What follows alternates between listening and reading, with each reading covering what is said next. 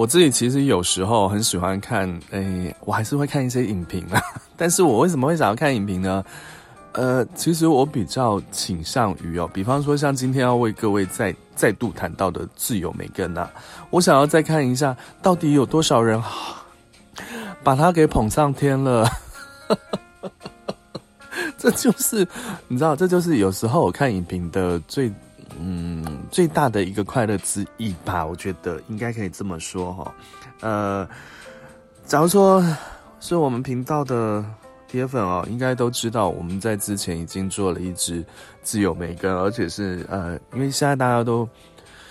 要求的这个是速度嘛，哦，所以大家想要看的都是这种短视频，而且对我们来讲啊，其实对我制作制作呃每一集来讲啊，相对而言哦，小巧小巧的，对我来讲那个 loading 不会那么重，其实是呃，我觉得还还还蛮不错的，而且我透过像这样子一分钟的时间哦，能够呃。抓重点式的讲，抓重点式的讲，去把一支电影的好或坏哦，因为我强调影视剧诚实说，它一直是一个很主观的嗯节目哦，所以呃好或坏的话，我在一分钟之内就能够把它讲完，抓重点的，我觉得对我们的粉丝来讲、观众来讲或是听众来讲，都是一件好事哦。但是我总会觉得啊，呃，还是可以再深入一点去谈吧，但是我又不想去。做到那种水四平，比方说像自由梅根，我就觉得就是烂呐、啊，就是烂呐、啊，我还能说什么？对，那我还要再专门再做一集，大概十几二十分钟，然后去说它的烂，我觉得浪费彼此的生命和时间。与与其这样哦，与其这样，然后再加上，其实从去年前年已经很多人跟我讲说要开自己的，就是说我们影视剧城市说要开自己的 Podcast 频道。一直在和我在谈这件事情，那我觉得，嗯，我其实并不排斥啦。应该是说，一刚开始我觉得 Parkes 的话，我我我认为还不成气候。但是后来慢慢的，我觉得至少在呃台湾或者是亚洲市场，其实大家很多的时间会，嗯，不见得要看 YouTube 哦，哦。可能会是用收听的方式听 Podcast，我的观察哦，在这这段期间之中，所以我想说，好啦好啦，那不然的话，我们来做一个比较不太一样的，就是呃，影视剧诚实说的这个生态哦，可能会慢慢的比较朝向呃，像这种一分钟的连续小短片哦，因为很好很好制作啊，哦，对，我稿子稍微写了一下，写了还不用。三百多个字，然后绿幕来录录一下哦，直接就可以出片了，太快了，太快了。呃，而且呢，我同时间可以在 YouTube，又可以在 Facebook，以及抖音上面同时上架。所以，呃，影视剧城市说可能会，呃，之后的走向可能会会一直是短视频的，然后另外一支的话，比方说像这种自由梅根。是不是还可以拿来好好的和大家一起聊一聊，分享一下？当然可以呀、啊，对，所以，呃，另外一个层面的话，哦，就说影视剧诚实说，呃，以后，哦，比方说我们之后，呃，呃，明天啦，明天要看的《巴比伦》，形态就会变成，啊、出一支一分钟的短视频，然后再出一支，就是我看完之后我的这个所思所想，哦，然后也。完全没有稿子的，我想讲什么就讲什么，畅所欲言。OK，对，可能是用 Podcast 的心态来做哦，所以同一支作品可能会有两个不同形态，一个是呃影片版本、短影音版本，一个是广播 Podcast 的形态哦。我不知道大家这样子能不能够接受，但是对我来讲，呃，是能够比较完整的去把。我对这些电影或是影集作品的看法，能够更透彻的和各位一起，呃，聊一聊、谈一谈啦，啊，或者是说线下的时候听听我的声音也 OK，OK，、好，聊回自由梅根啊，我就觉得哈，我要这样讲啊，应该是说我在去年在也是在抖音上面看到大量的自由梅根的这个迷音嘛，哦，就是这个 这个鬼娃娃。在跳舞，然后很多的抖音的网友啊啊，纷纷的在模仿，不论男生或是女生，然后是搭配的是 Lady Gaga 的那首歌曲哦，其实还蛮搭的，就觉得还就是会有个期待感，你知道吗？因为其实像我自己的话，也很喜欢看呃这个恰吉哦。以前小时候我看恰吉，那时候恰吉是呃在我们上个世纪的话，那时候这也是一个很有名的一个呃恐怖片的 icon 哦。所以小时候我也很喜欢看恰吉，然后对这一系列的，就是比方说像恰吉啊，或者是说那个呃。呃，有有那个什么贝尔是不是？哦，对，因为那个那个什么贝尔我我还没看了，所以我有点记不住他的名字啊、就是觉得有他的可能性啊，哦，对不对？就是邪灵入侵了在这些小娃娃身上啊。呃，而且以前和各位听众、观众，啊，我的粉丝有说过嘛，哦，那时候在讲那个泰国的呃一些事情的时候，有讲到泰国的那个古曼童的事件哦，所以像这种鬼娃娃，至少在我们的呃东方世界、东方社会之中哦，啊、呃，这个是大家时有时有所闻呐、啊，哦，呃，三不五时会听到类似的这种鬼娃娃的故事哦，所以。梅根的话，一刚开始我也还蛮期待的。然后其实那时候在看他剧情的话，我第一个想到的其实是那个呃，中国的翻译好像是什么机械姬呀啊。那我们台湾这边的翻译的话是人人造意识，其实会让我想到人造意识这个作品，还有呃呃很久以前，因为很久以前了，上个世纪的那个呃 AI 哦 AI 人工智慧。石导的作品，对，所以我很期待，我很期待《挚友梅根》。不过我看的时候，我其实我我这样讲，其实他的这整个故事啊，整个编剧啊，这个你说他有问题吗？我觉得其实也还好，因为他的表现的话，在编剧这个层面，我认为哦，有六十分了啦，哦，平铺直叙的，然后也没有什么反转，弯弯绕绕的。很看得懂，非常看得懂，所以我觉得给他个六十分是 OK 的。但是呢，真正对我而言哦，因为其实我也算是一个恐怖片迷，但不过现在这个年纪大，已经没那么爱看恐怖片了啊。所以对我而言，对我而言哦，窒友梅根最大的问题是它不够恐怖，真的不够恐怖。然后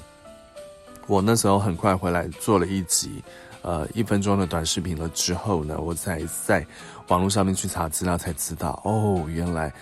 因为窒友梅根他想要把票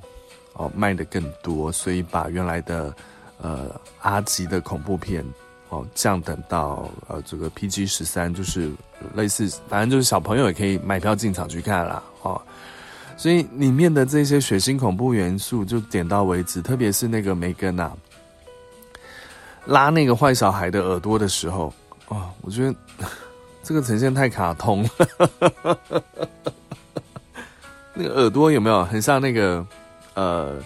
那个那个那个小熊软糖一样这样被拉？怎么可能？你自己拉你的耳朵，可不可能这样吗？不可能的啦。对，然后还有这件事情也是比较比较怪一点。我就说，我其实觉得就是说那时候呃，梅根耍狠哦，第一次哎也不是第一次，反正就是把那个。呃，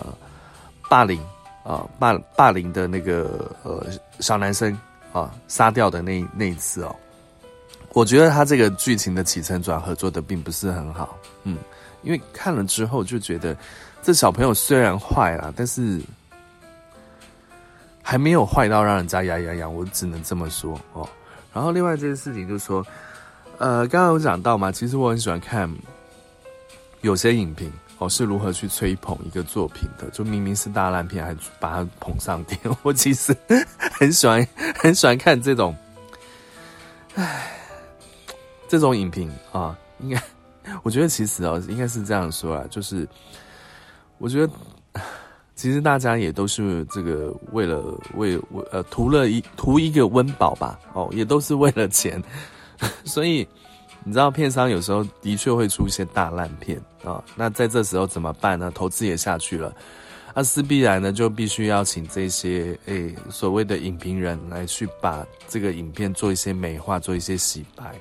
相对而言就，嗯嗯，知道这这就这就成了他有趣的点了，就是看谁看谁愿意为了钱说谎话，看谁愿意为了钱哦去屁一堆有的没的，我觉得这很有意思哦。那我是不不这么愿意啦，因为一来片商也没给我钱，二来我也不会去收这个钱啦。哦，然后第三，我觉得。嗯，应该是这样说。我觉得在上个世纪的话，因为呃资讯流通，它并不是像现在透过网络讯息来的这么快。以前可能是透过报纸啊，或是电视台新闻，那这样就没了啊，没有网络，也没有手机。所以我认为哦，在上个世纪的话，假如说呃像这种夸大不实，对我来讲是夸大不实，而且就是呃美化部队吧，哈，像这样的影评，他们的存活。存活率会比较高一些，但是问题是，像现在这个时代，大家随手都有手机啊，哦，不然的话就你知道那个讯息流通之快，看一下 IG，看一下 FB，大家知道就就知道这个作品好或坏了吧？你懂我意思吧？哦，所以我觉得像现在这个时代啊，其实片商也还是也是还蛮辛苦的，因为可能需要花更多的金钱，呃，去养。呃，这个公关公司啦，或是影评哦，去把一些不怎么样的作品硬说成是好的哦，所以我觉得这也是很辛苦啦。然后另外一个层面是说，这 这怎么能够再再再继续用这招来去该怎么说？对我来讲是一种骗吧？哦，对我来讲是一种骗。对啊，这骗得了人吗？哦，现在这个讯息这么流通的状态之下。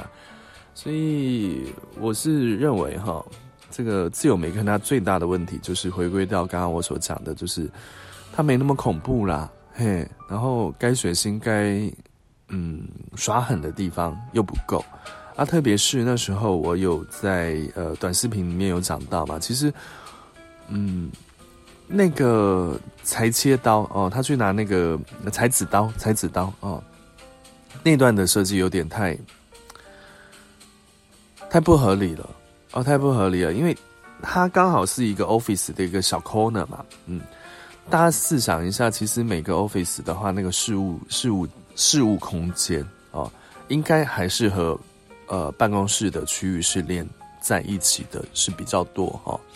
而不是一个好像小小走廊，就过了一个小走廊，哎，一个小角落，哦，那边就拿那个。拿起一把裁纸刀，那时候说实在话哦，我说他像是裁纸刀，那还是嗯，我帮他找台阶下，因为那时候一看到的时候，我觉得这什么啊，这开山刀啊，那一个 office 突然有一把开山刀，好像更不合理嘛，对不对？所以就是怪啦，一整个很怪哈，然后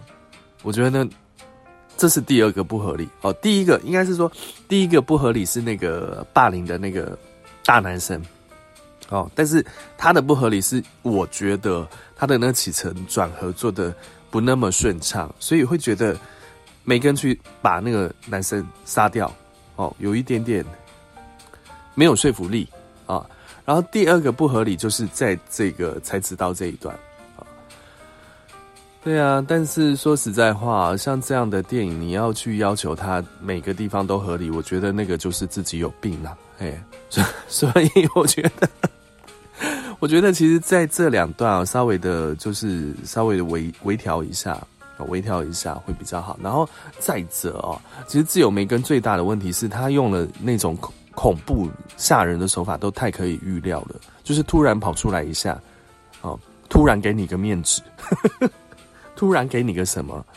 哦，转个头突然看到什么，这都是很恐怖片善用的手法。但是这个手法已经太老梗了嘛，你懂我意思吧？所以看的时候会觉得，嗯，完全不恐怖啊，完全不可怕，然后它的深度也不够哦。假如说如果要来聊到深度的话，哈，那个刚刚讲到的机械姬，还有 AI 人工智慧哦，它的深度都比自由媒跟来的多太多了。哦，所以我在看，呃，目前有一些影评哦，就把这个自由媒跟上升到很多的境界啊，什么，嗯，来看一下好了，哦，嗯，我觉得那都太太 gay 掰啦，真的太 gay 掰，哦，什么，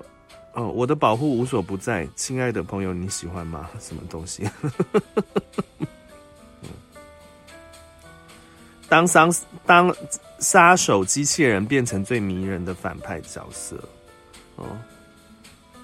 哦。哦，刚刚我讲到是安娜贝尔啦，嘿，我现在看到网站上面正正在讲，对。好啦，反正就是说哈，大家有兴趣的话，可以在网络上面一定看到很多的影评哦，把这个自由梅根吹捧到天上去了哦，还扯了很多，还讲讲什么家庭亲情，或是哎，反正就很多就对了。应该是说，我觉得大家看电影啊，影评应该是说，我们我们往另外一个方向去讲啊。其实有时候我认为哦，影评它是过度过度诠释了，真的。你硬要把一个作品哦，可能生出来的编剧或是导演也都没有往这个方向去想，但是你知道，影评已经过度解释，或是说观众已经过度解释，把剧情再往一个他们认为的方向去想，我觉得那个就已经太太 over 了，太过度诠释，所以。有没有人人认为自由梅根是真的好看的？我相信绝对有哦，绝对有，因为我不能够一杆子打翻一船人，我相信绝对是有的。但是，呃，有没有人是把这个电影去过度诠释的？我相信也是有哦。但是，我觉得很多作品，我们回归到一个电影作品它本身叙事的，呃，因为我们在那个看的当下，它其实告诉你故事，呃，有。两个层面，一个是让观众看得到，另外一个层面的话，它其实是有隐含的意义在的哦。所以我认为哦，有时候那种隐含意义，它去描绘的时候，透过电影手法去描绘的时候哦，呃，大家可以心知肚明，但是不能够全然的去把它呃替代掉整个主轴故事，我是这么认为的哦，因为那个就是有点太太妄想了。嗯，那不见得是对作品本身的这个解析来说是好，是件好事啊。对，然后另外一个状况是哦，在看自由梅根的时候，我觉得可能也算是这个期待越大，失望越深吧。哦，所以那时候在看的时候就觉得，呃，很像迪士尼会出的那种嗯电影哦，特别是其实我我必须要说，其实我一刚开始很喜欢他那个开头。哦，就是那个，呃，有点像在卖广告的，哦，那个卖卖那个龙猫娃娃的那个广告的那个开头，我觉得还蛮可爱的，但是看到，呃，中后段的时候，真的会觉得这不行，它就是一个迪士尼的一个恐怖片，就是就是不痛不痒的恐怖片啦，对。然后我讲过嘛，好在有他那个姑姑。啊，这位女演员啊，她很努力的哦，在救这个电影。应该是说，我觉得这位女演员她的演技没有到非常的好好，但是呢，他在这个电影之中哦，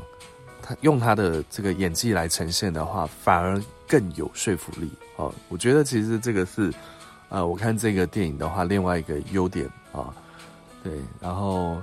呃。那个侄女啊，侄女就是一个屁孩啊，一整个是哦，对，就是一个很有问题的这个问题少女，嗯，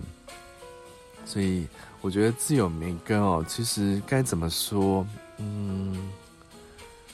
就很多层面而言啦，他其实可以真正的做到很深入，因为其实像那个子女，因为他失去了父母嘛，好，然后呃又没有一个人，哦，虽然他姑姑。呃，给他一个家，但是没有真正的去照顾到他，哦，反而是用一个这样他自己生产出来的这个梅根来陪他，所以这种关系，它其实可以去透过电影的叙事手法、描写手法，可以去可以牵扯到更深入的层面，但是并没有。然后呢，恐怖的层面又是点到为止，或者是说根本没有。没有那种血腥场面呐、对。然后一刚开始看到的那个姑姑所设计的大机器人的时候，心里就一定会想啊，他在最后一定会出现。而且没想到，既然是那个子女，他套上了手套哦，来和梅根来做对打。我觉得那个对打的场面也做得太少了，这是很可惜的，浪费了一个浪费了一个这么大的机器人，而且浪费了这么样的一个故事。我觉得其实梅自由梅根他可以做得更好，他可以做得更好，但是没想到。不知道是出什么问题啊？可能是因因为哈，像我刚刚讲的，我查了资料才知道，他原本是这个呃限制级啊，然后为了要赚钱，把它调降成是这个保护级辅导级啊，因为这样子的话，整个那个调性就差很多哦，差很多就不好看了。还有对于我们这种喜欢看血腥啊、刺激、恐怖画面的呃这种观众来说，那个就是迪士尼。所以这个就是我们那时候呃在看完的时候啊、呃，我这个可以马上来来讲。然后另外一个层面的话，我觉得其实在里面的呃饰演老板的这一位哦，我觉得太刻板印象了。而且该怎么说？我我认为其实自由梅根他的拍摄预算应该没有很多吧？哦，因为大家去数一数，出现的人物就那几位啊、然后场景的变换其实也不是很多。然后再者，哦，假如说论硬要论不合理的话，更不合理的是，三个人就是那个创造出梅根啊，不就很夸张，对不对啊？虽然可以这样说，梅根可能是呃，他的出现可能已经是好几代了啊，但是我觉得这个说不过去哦。假如说硬要去做比较的话，和那个呃人造意识啊机械机来讲，那个机械机到说服力可可深了吧，对不对？哦。呃，虽然也是出了很多代，哦，虽然也是出了很多代，但是那可信度很高，因为呃，他的这个大老板哦啊非常有钱，他非常有钱之外，他自己本身又有这种这个开发的能力啊，哦，所以这个可信度是比较高一些。但是梅根不是啊，梅根的话，他是这姑姑还是被呃公司给呃这个是请的哦，拿人家薪水的，所以。呃，没有那么多的开发的资源，怎么会去开发出一一台这样的机器人呢？对不对？所以我觉得这 硬要做硬要做这个合理不合理的分化的话，我觉得这一段我也我也无法接受的，哎，无法接受。我自己会不会期待自由梅根第二集啊？这很难说哦，因为 也许。要要应该是说要要看用什么方向啊？也许我在看《自由迷梅根》第二集的话，我就是要呃把这个素材做起来，然后来来批评、来谩骂的，有这个可能性。因为你知道现在的这个呃视听的这种环境哦，不论是这个呃播放率啊，或是呃收听率啊，大家其实最喜欢的有一段是听人家怎么骂。哦，所以有时候做像这样的主题的话，反而它的呃受众哦，反而会拓增许多。所以假如说出第二集，然后又很好骂的话，那何乐而不为？哦，但是假如说第二集他突然来一个比较，诶，来一个真正可怕的啊、突然一改一改第一集的这个画风，我觉得倒是可以好好的来介绍一下。所以据说他要推推推出第二集啦。但是是不是这样，我就不知道了。不过我刚刚看了一下它的票房哦，诶，好像它的票房还不错呢哦，所以会不会像呃一刚开始然后制片以及导演他们所希望的，能够拍到第二集？我相信有这个可能性喽，好，有这个可能性了。所以呢，我们影视剧诚实说，啊、聊到这里的话，依然不改，依然不改，我们会给这支电影的话是四个手机的差评。他基本上只拿到二十分，哦，对，不够恐怖啦。嘿啊，那个梅根哦，我觉得自由梅根他厉害的地方是什么？是他的呃善用社群平台的宣传手法，特别是他那个魔性的舞蹈哦，使用了抖音的这样的一个宣传方式，大量的这个病毒式行销，哦，让大家马上知道，一看就知道哦，自由梅根，自由梅根要上了，对。我觉得这是他很强悍的地方。那除此之外，我觉得完全不好看呐、拜托。好了，今天我们的节目就到这里，感谢您的收听，我们下期见，拜拜。